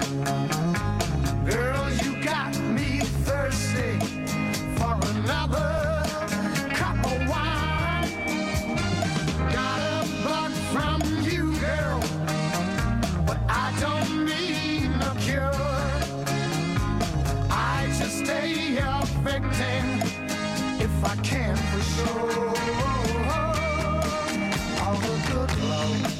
When we're all alone.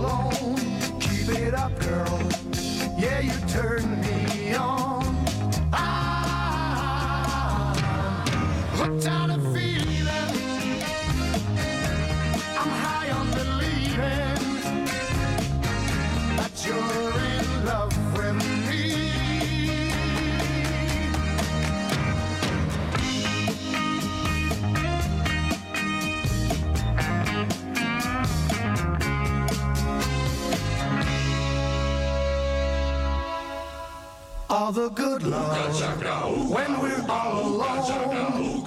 Keep it up, girl. Yeah, you turn me on. Ah. I'm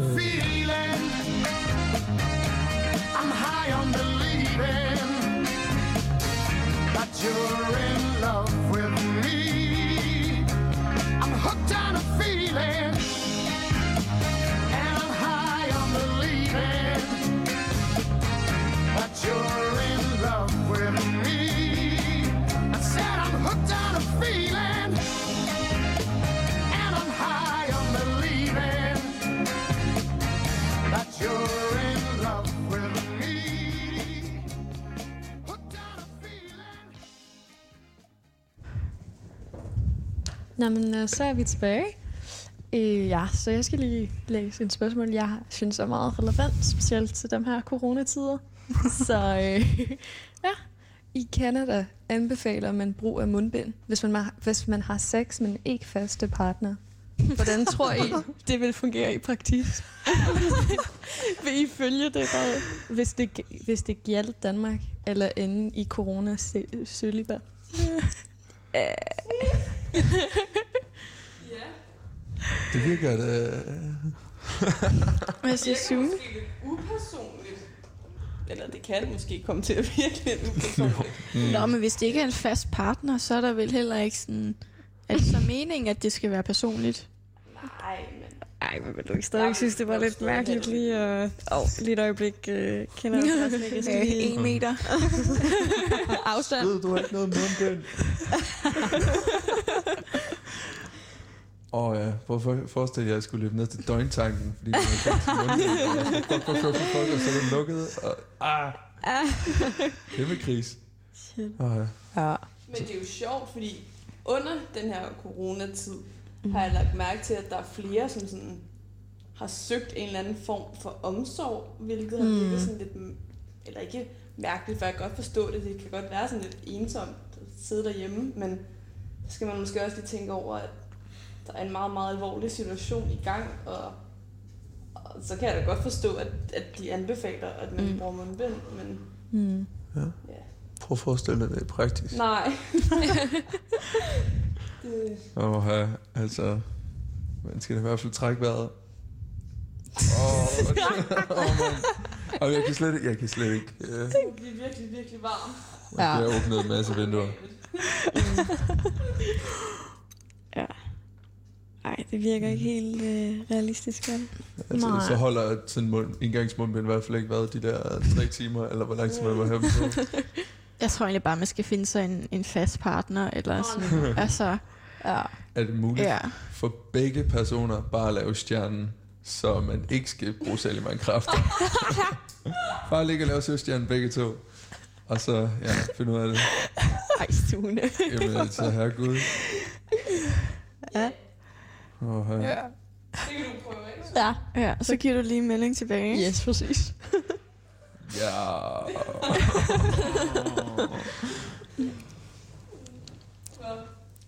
Næste spørgsmål. Næste spørgsmål. Lad os komme dejligt hurtigt videre. Kunne I forestille jer at flytte tilbage til jeres hjemstavn, når I engang er færdig med jeres studie? Eller vil I hellere blive boende i byen? Altså, søften får jeg bare. jeg skal tilbage. Helt klart. Hjem til min Rema. Og min sten. Jeg har altså også Rema her.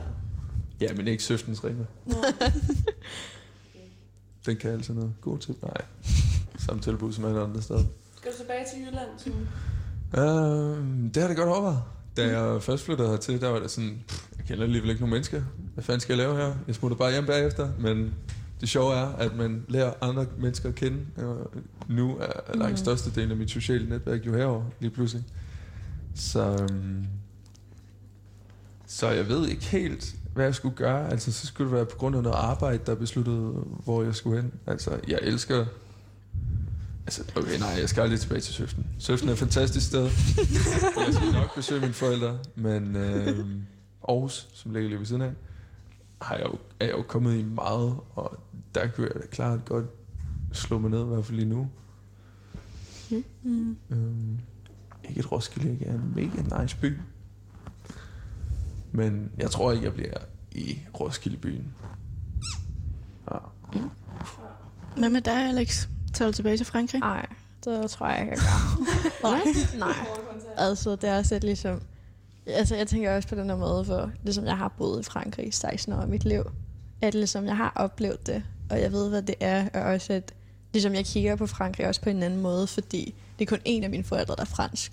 Og også de snak, altså når mine forældre snakker om Frankrig, eller ting generelt, der sker i Frankrig, de er meget kritisk på den der måde, fordi de ligesom kigger på det på en anden måde, at jeg også blev opdraget med den der forhold med Frankrig, at det, altså, jeg føler mig ikke så meget fransk på den der måde. Jeg føler mig mere dansk, øh, hvis det skal handle også lidt om det. Men altså, jeg, jeg, kunne godt se mig ligesom blive færdig med mit uddannelse i, fra, altså i Danmark, og måske bo nogle år- her. Men øh, så kunne jeg godt tænke mig også at flytte igen til en anden sted og opleve noget nyt. Mm. Øh, så ja. International. Ja. Ja. Hvad med dig? Jeg vil gerne hjem. Ej, jeg kan godt lide at bo, øh, bo her i Roskilde. Det, det er en fed by, men Bedstein kalder. ja, Vestegnen kalder. det er i hvert fald, når jeg sådan skal til at måske slå mig ned sådan på en lidt mere fast tilværelse. Måske få en familie eller et eller andet. Det, så langt er vi slet ikke endnu. Men, men så kunne jeg godt forestille mig, at jeg gerne vil, vil hjem på ja, ja. Men altså, nu må vi se, hvor, øh, mm. hvor verden bringer mig hen. Jeg skal lige en tur til den anden side af jorden og opleve verden, og så må vi se, hvor jeg ender hen. Man ved jo aldrig, hvor vinden blæser. Præcis. Mm. Hvad er det så, der trækker ved, at, at du tænker over, at du nok gerne vil hjem på et eller andet tidspunkt? Jeg har haft en sindssygt god opvækst derhjemme. Altså det... Folk siger altid, Vestegn, øh, det er ren ghetto, bla bla bla. Men jeg har, sgu, jeg har kun haft det godt. Altså det har været fedt, og der er... Min, hele mit netværk er der. Mine forældre er vokset derop. Der er mine bedsteforældre er nærmest også vokset derop. Der, altså det er bare... Der, det er bare sådan hjem. Altså den der følelse af, at det, det her, man skal være. Og det, det skal bare ikke være anderledes. Mm. Mm. Hvad så, Lina? Øhm, jeg kommer over fra Birkerød, og det at blive et ret dyrt kvarter at få bolig. øhm, og jeg tror hele tiden, det har jeg snakket meget med mine forældre om, at sådan, jeg vil gerne ud at rejse, men hvis vi kommer til, altså der, hvor jeg ligesom gerne vil slå mig ned, det kommer altså an på mine forældre på et eller andet punkt, fordi jeg vil gerne have dem tæt på. Øhm, både af praktiske årsager, men også fordi jeg ikke havde mine bedsteforældre særlig tæt på. Så om det er Birkerød, eller om det er... Jeg vil næsten kun sige Sjælland. Jeg har ikke lyst til at tage til Sjælland. men Der findes også en helt anden ø. Øh, ja, jeg synes, Svendborg er rigtig hyggelig. øhm, men altså, det, det kommer ind på rigtig mange ting. Øhm, men umiddelbart ikke rigtigt, nej. Det er for dyrt. Okay. Øhm, ja, jeg er jo fra Fuglebjerg. Og hvad? Som alle jo kender. Øh, lille by mellem Slagelse og Næstved. Ja. Øhm, men øhm, ja, jeg ved ikke, altså, om jeg kunne tænke mig at flytte tilbage. Altså, øh, umiddelbart så tror jeg ikke... Ja, den er svær. Men altså, jeg kunne da også godt forestille mig at bo i Jylland i et par år, og sådan... Men det er nok, altså jeg tror, det kommer sindssygt meget an på, hvor er min omgangskreds er. Eller sådan, Mm. Nu er der også nogen fra højskolen og sådan noget, der Mm. bor i Jylland lige nu, så der vil også være noget netværk, men øh, hvis de fleste bor på Sjælland, øh, og dem jeg har tæt på, så tror jeg nok også, jeg vil blive der. Hvis, skal, hvis det skal være for lang tid i hvert fald. Mm. Fedt, du er over for Jylland. Mm. Det kan noget. Mm. Nu, øh, nu snakkede vi om Vestegnen, så nu skal vi også lige høre lidt musik hjemmefra, fra øh, de danske hyrder. år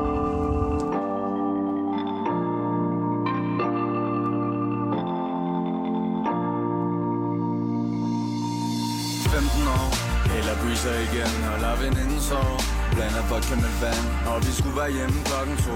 Men klokken rammer syv Før vi cykler hjem. Alle helt stive 15 år. Eller breezer igen og lad veninden sove Men vi kunne kysse udenfor Skulle være hjemme klokken to. Men klokken rammer syv før vi cykler hjem. Alle helt stive 15 år, fuld af planer. Var sammen med drengene på jagt efter damer. Og det var bare hygge med bål i en skov. Havde lært at vodkaen slå Og gjorde et tur at lægge en hånd på en slå Privatfester med fremmede mennesker. Så mange sommeraftener jeg aldrig glemmer. Vi købte smøger og DP uden gyldigt ID Dengang der var prins med 10 i. Ja, dengang det var noget nyt, når man sejlede. Dengang man ikke prøvede at stoppe med at ryge. Men fik respekt, hvis man startede. Dengang min største bekymringer var At hvis jeg skulle vise i det, når jeg handlede ned i Fakta. Og min mor blev sur, når jeg kom hjem klokken 7 Måtte kun drikke en genstand, men det blev altid til 20 Og nogen spurgte, om jeg var stiv i går, så måtte jeg altid lyve. Men så frem til næste weekend, så jeg kunne komme op og flyve igen. Og jeg var 15 år Eller breezer igen, og lad veninden sove Blander vodka med vand. Og vi skulle være hjemme klokken to Men klokken rammer syv Før vi cykler hjem. Alle helt stive 15 år Eller breezer igen. Og lad veninden sove Men vi kunne kysse udenfor. Skulle være hjemme klokken to Men klokken rammer syv Før vi cykler hjem. Alle helt stive, ja. 15 år, altid høj på strå. Prøvede at lave hver en dame jeg kunne få øje på Når jeg havde spottet en, så gik jeg hen til hende. Prøvede at se hvor meget lort jeg kunne bilde hende ind. Lod en tur for to til Ibiza Men endte hjemme alene med en pizza. Fik ikke fisse og kom ikke til Ibiza. Men jeg var fuld hele tiden og pisse ligeglad. Restløs ungknøs Kigger og piller og leger rykker på en sød tøs. Der var flaske uden bys Så mindre sted kunne sove. Og hun var fast på sjov. Hele natten, ja. Hele natten, ja. Men fred vær med det. Der skulle jo lidt procenter til. Hyggen, ingen tvivl om det. Stjålet forældrenes brændede vin Så jeg kunne score en pik For min boys, de var væk. Ikke sådan rigtig væk. De var jo der, hvor bålet var til 15 år Eller breezer igen. Og lad veninden sove Blander vodka med vand. Og vi skulle være hjemme klokken to Men klokken rammer syv Før vi cykler hjem. Alle helt stive 15 år. Eller byser igen Og lader veninden sove. Men vi kunne kysse udenfor Skulle være hjemme klokken to Men klokken rammer syv. Før vi cykler hjem. Alle helt stive Frisk og flyvende 15 år, så fuck 20'erne Har ventet dit helt liv på at kunne drikke Uden at skulle lyve om det.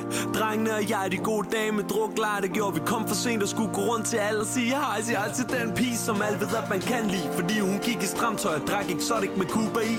Så jeg slutter aften af på bænken For det der med at gå hen og blive voksen, det kan vente. Ha, For jeg var 15 år Eller breezer igen holder veninden sov Blander vodka med vand Og vi skulle være hjemme klokken to. Men klokken rammer syv Før vi cykler hjem. Alle helt stive. 15 år Eller breezer igen holder veninden sov Men vi kunne kysse udenfor Skulle være hjemme klokken to. Men klokken rammer syv Før vi cykler hjem. Alle helt stive, yeah.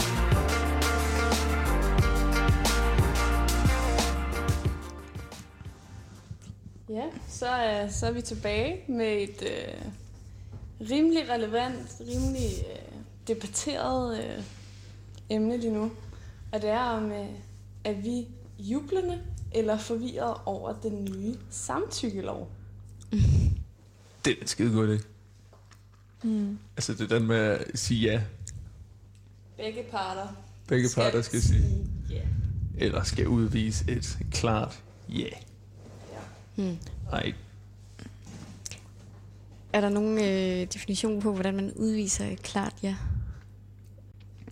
Der var nogen, der begyndte at snakke om, at man skal så til at skrive en eller anden kontrakt. Altså skal man have det på papir, før det er et ordentligt ja, man har givet. Problemet før har jo også været, at, at der har skulle være noget vold eller decideret tvang ind over, Mhm. mm. før der kunne komme de her voldtægtstiltagelser. Mm. Øhm, hvor nu er det mere, altså nu er det baseret på et samtykke, og jeg synes, det er fantastisk, at det er kommet, fordi jeg kan slet ikke forestille mig som voldtægtsoffer at stå i en situation, hvor man ikke kan bevise, at, at det er, altså, ja, jeg kan slet ikke forestille mig det, og det må være forfærdeligt, og jeg Mm. synes, det Mm. er, Ja. er vildt fedt, både altså, for kvinder og mænd, altså det er jo for alle, at Mm. det er, jeg synes, det er vigtigt, og det er på tide, at det er, er kommet, for det, det er blevet debatteret i så mange år, det her med, hvem er skyld i voldtægt, og hvorfor, og hvordan skal folk tiltales, og, og alt det der. Så jeg Mm. synes, at det er, det er dejligt, at den er kommet. Ja. Jeg synes, at he- hele sagen med det der, sådan, altså selvfølgelig, det skal, der skal selvfølgelig være nogen, der siger, jamen, hvornår er det så et ja, og er det en kontrakt, eller er det et verbalt ja tak. Men, men altså, så, så er der, altså, det, det med kontrakten, det, det tror jeg godt, alle ved, at, at det, det er selvfølgelig ikke sådan, det kommer til at være, og det virker som, jamen, ja, for mit vedkommende som en, en, en, en mærkelig en mærkelig diskussion. Altså, man ved godt, at man ved, ja, det ved ikke, ved et almindeligt mentalt sted, eller helbred, eller hvad fanden, jamen, man ved godt, hvornår en anden godt ved, vil noget. Altså, det er jo ikke, Mm. det er jo ikke en... Øh, ja, og, og vide og kunne kigge på nogen s- så bare Og aflæse dem. Men og hvis, aflæse dem. hvis man... Det er jo også lidt...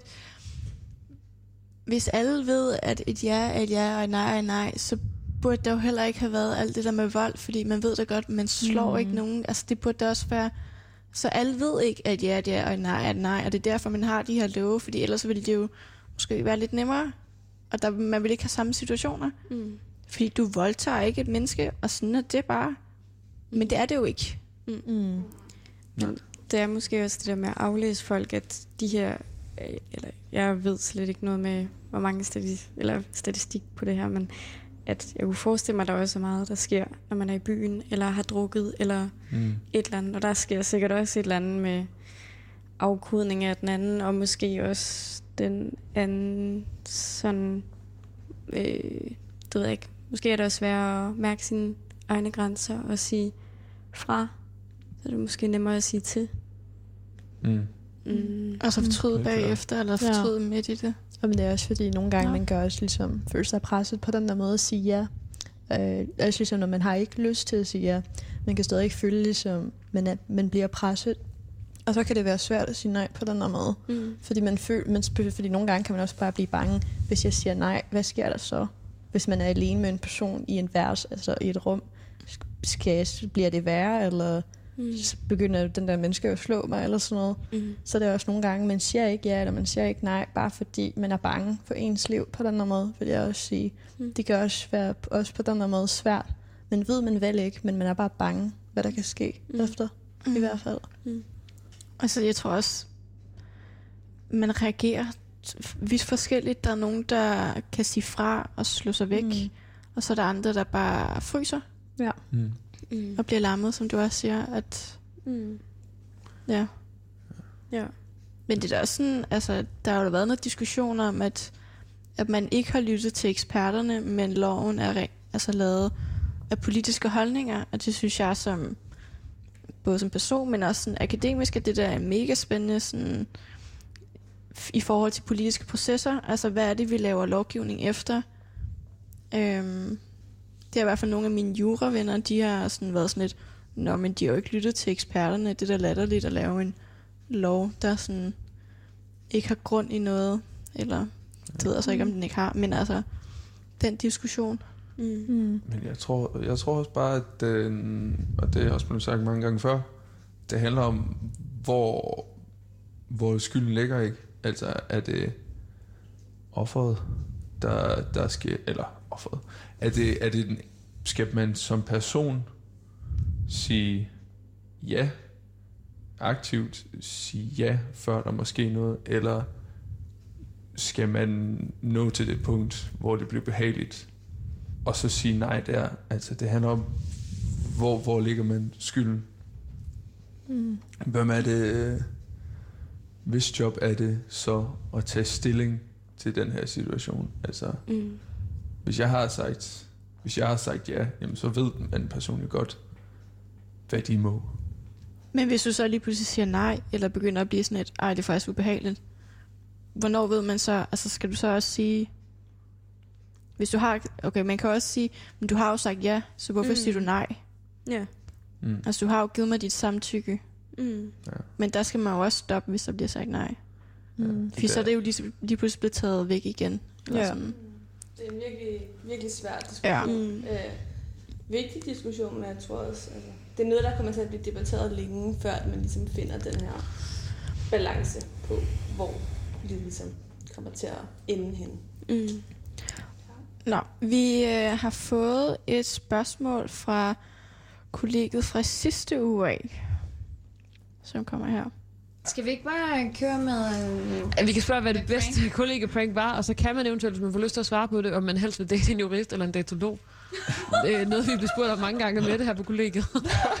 hvis man skulle vælge, hvad var man så egentlig til? Ja, det er det. Men i udgangspunktet svare på, hvad den bedste kollega-prank har Ja. været. Også Ja. inspiration til andre folk, der bor på kollega. Helt sikkert.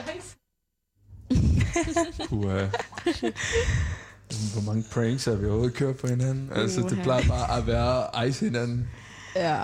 Jeg tror, vi havde en rimelig god en i går. det er måske lidt ærgerligt at afsløre. Åh, oh, det ved jeg ikke. Lad være med at nævne navn. Jeg var der Så I ikke. ikke afslører de helt gode vel? Hvad så er det Nej, vinduet, men- eller hvad? Ja. Ja. Ja. en god en med et vindue. Men øhm, Men den er jo... Ja. Nå, nu har vi måske sagt for meget allerede. Ja. Ja. vi Bare kom med den. Ja, jamen, øh, hvornår startede det for nogle år siden, da der kom et nyt hold af nye beboere, og øh, vi skulle øh, udfordre dem til noget vildt, og vi sagde, at Thomas op fra tredje sal, han var en legende, fordi han var sprunget ud af vinduet, øh, og havde gjort det tradition, at man skulle gøre det op fra, hvad, første sal? Jamen, det, var, det er Fra fra det- den sal, man, man bor Man på. bor på, ja. Men han selvfølgelig havde gjort det fra taget, og så landet uden at brække en eneste knogle i kroppen. Yes, Ja, det, skal jo sige, Ja. at vi har jo kun øh, stuen, første sal og anden sal. Mm. ja. Men folk tror, at der findes en Thomas på tredje sal. Jeg hoppede i hvert fald på den. det var lidt pinligt. vi går op i andre også. Ja, ja. Og der har været tre meter ned fra vores vindue, og der er der et par stykker, der er blevet overbevist og hoppet ud af vinduet for at bevise, at de var værdige til der at være er her. faktisk overraskende mange, Ja. der er hoppet ud af det vindue. Det hold, der flyttede ind for et års tid siden. Jeg tror faktisk kun, det er en. Der er stadig nogen, der nægter. Der er ikke Hey. ja. Jeg håber ikke, der er nogen fremtidige beboere, der lytter med.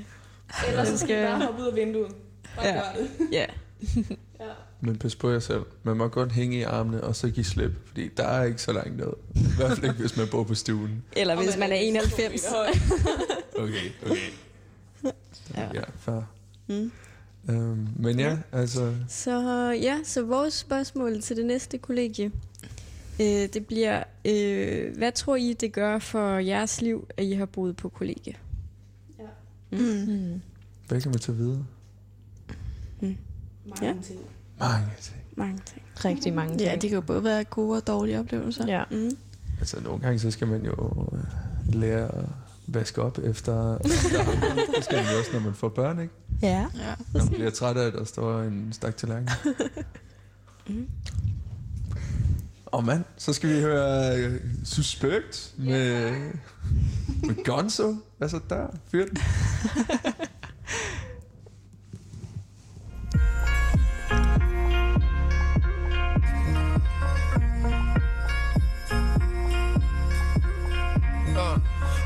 har cigar, jeg stinker af Maradona.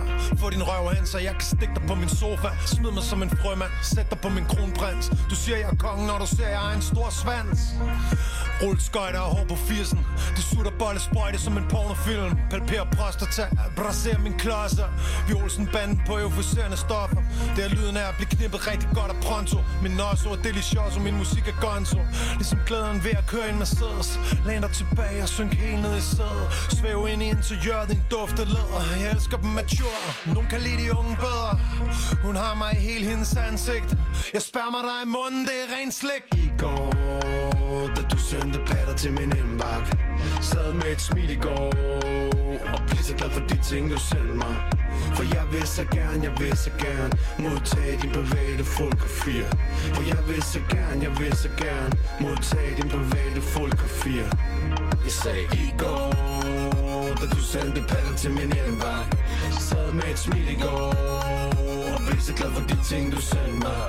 For jeg vil så gerne, jeg vil så gerne Modtage din private fotografier Så i morgen, der ser jeg gerne mere for vi er ved at eksplodere. Hendes patter var så flot, det var ved at eksplodere.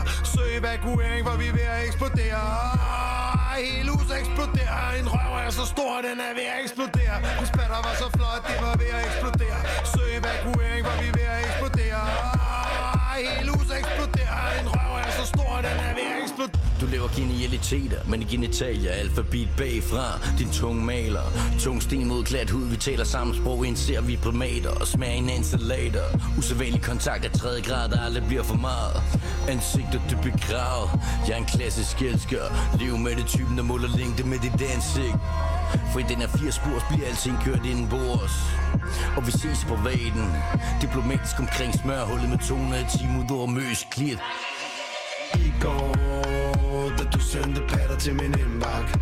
Sad med et smil i går Og blev så glad for de ting du sendte mig. For jeg vil så gerne, jeg vil så gerne Modtage din private fotografier.